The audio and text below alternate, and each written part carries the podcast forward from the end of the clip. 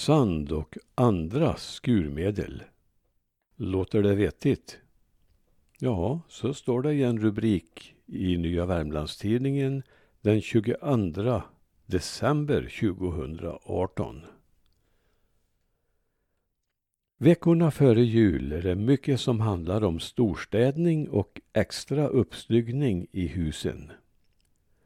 Jag har putsat min lampa och kritat min spis och gjort ljust i mitt snöhöljda skjul, skrev Finnbygdspoeten Axel Fritjofsson i dikten Skogsmans jul. I Alf Preussens värld var det mössen som skötte julstädningen på sitt eget sätt. Ja, musemor är flittig, hon tar ett stycke kull och svärter tak och väggar i sitt lille musehull mens barna fejer golvet och danser som en vind och soper bort i kroken med halen sin. Hur det nu var, julstädningen var viktig.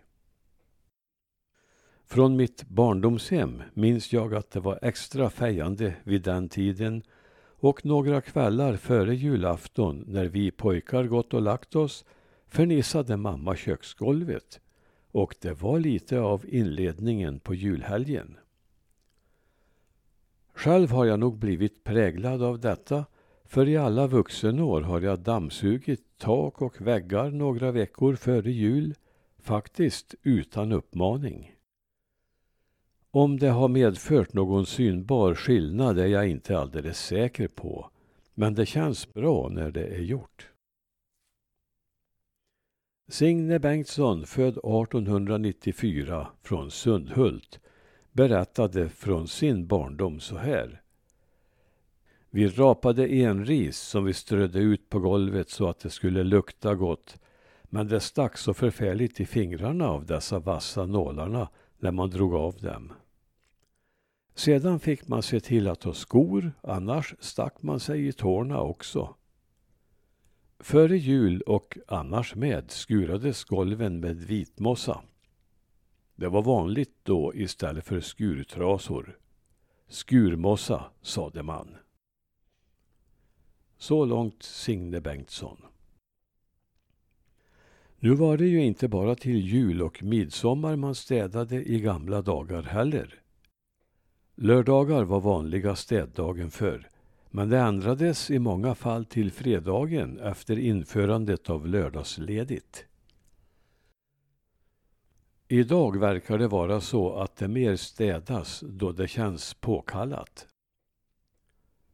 Hembygdsforskaren Lars Bäckvall berättar att såpa började användas först på 1870-talet i norra Värmland. Men något stort genomslag hade den inte.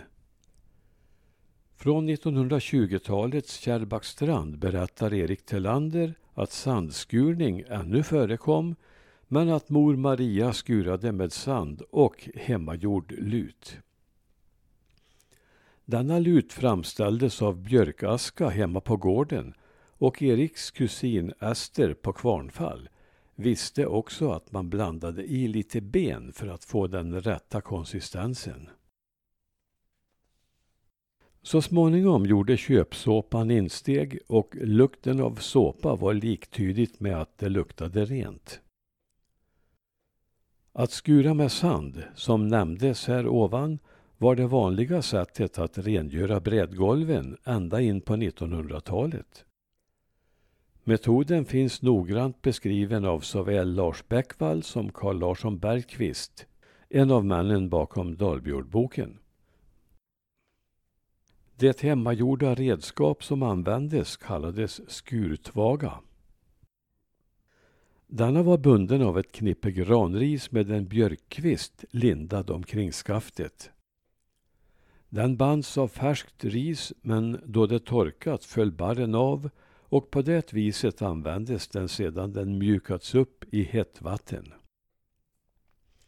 Skaftet på tvagan kunde vara omkring 6 centimeter i diameter och längden omkring 40 centimeter. Skurningen av golven börjades längst in i stugan, längst bort från dörren. Där slog man på hett vatten bit efter bit och strödde skursand på de blöta ytorna. Sedan satte man foten på tvagan och med händerna i sidorna gned man tvagan fram och åter i golvtiljornas längdriktning. Man fick trycka till duktigt så smutsen följde med. Möblerna flyttades undan allt eftersom man for fram. Den smuts som skrapats loss sopades upp med en kvast tillsammans med vattnet och kastades i en bytta. Därefter skvättes nytt vatten på och detta torkades upp med vitmossa som också kallades skurmossa. Ej att förväxla med renlav som av somliga kallades vitmossa. Den vitmossa som blev kvar på golvet sopades sedan upp med en riskvast då den torkat. För att det skulle lukta rent och gott i stugan strödde man sedan på hackat enris eller granris på golvet och var det sommartid gick det bra med färska asplöv. Skurmossa samlade man in i förväg och hade ett lager liggande i ett särskilt utrymme i härbret intill ett förråd av skursand. Att sådan kraftfull städning behövdes mer än till midsommar och jul verkar alldeles givet. Många slags arbetsuppgifter utfördes inne i stugan och det var vanligt förekommande att man hade smågrisarna inne i huset. Katten kunde vara ofin och göra sina behov i hörnet under den väggfasta sängen och där kom man inte lätt åt. När det gällde rengöring av bord, stolar, bänkar och skåp skurades det med nävertvagor. Dessa bestod av näver som rivits i små remsor och som doppades i skursanden. Sedan gnuggades det, sköljdes med vatten och torkades. Att kärlen, speciellt mjölkkärlen, hölls rena var viktigt, inte minst i sätrarna. Det skurades med nävertvaga och sand och varmt vatten. Sedan torkades det i solen eller i eldvärmen inne i bua. Bua, säterstugan, skulle också hållas ren och golvet skurades i regel till varje helg. Det hände ju att kullan fick besök om sätern inte låg alltför långt från byn. Att också folket på Finnskogen höll rent i sina hus har jag funnit belägg för i två lokala beskrivningar. Lars Bäckvall berättar från senare halvan av 1800-talet.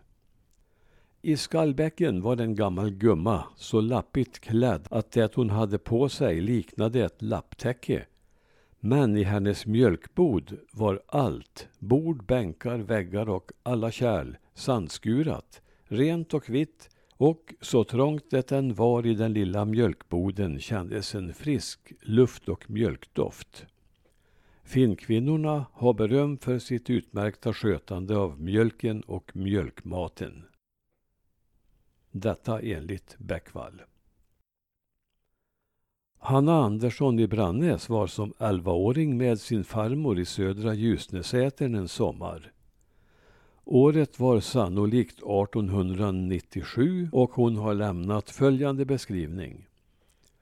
Den sommaren jag var med farmor fick jag följa med Kerstin, alltså en annan kulla vid Sätern, till Bjurberget och handla.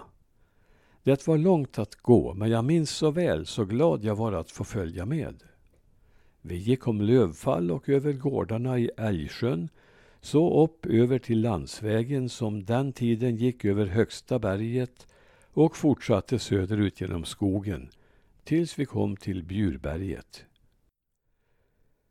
Vi var in hos Haltoras Maja i Älgsjön och blev bjudna på kaffe och när vi kom tillbaka var vi bjudna på filbunke och smörgås. Den stugan var timrad av grova stockar och de var så renskurade och där var allt så rent och fint. Bord, stolar och golv lika renskurade att jag aldrig har sett maken. Så skrev alltså Hanna Andersson. Då återstår för mig att säga God jul och akta parketten.